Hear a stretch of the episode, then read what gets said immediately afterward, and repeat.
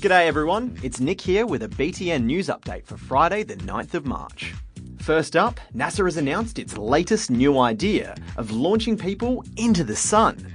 Hang on, wouldn't that just kill them? Oh, right, they're launching people's names into the sun. That makes more sense.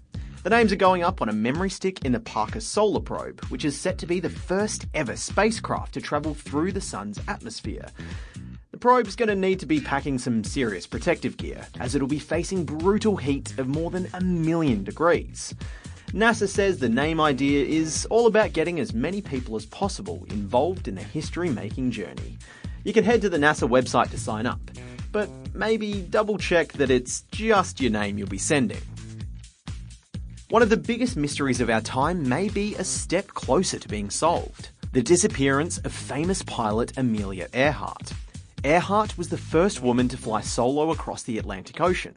She also had a crack at becoming the first woman to fly around the world, but tragically disappeared after taking off from New Guinea. Some bones were found all the way back in 1940 on a remote island in the Pacific, but at the time, scientists dismissed the evidence, saying they were probably the bones of a man. Well, some fresh analysis has concluded that, yeah, maybe they actually were Amelia's bones. And have you ever heard creepy laughing in your house? you know, at night time when there's no one else around. The kind of thing that makes you think you're stuck in a horror movie. well, that's something people around the world have been reporting on social media. Thankfully, they weren't being haunted by vengeful ghosts, just their Alexa devices acting up. The smart device responds to certain phrases, like, Alexa, laugh. Not now, Alexa.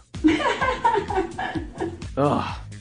The creators have said that maybe the command was a bit too easily triggered, so they've announced a fix where you can change it to something more complex. So, the next time you hear creepy laughing, don't freak out. It's probably not a ghost. It might just be your smart device.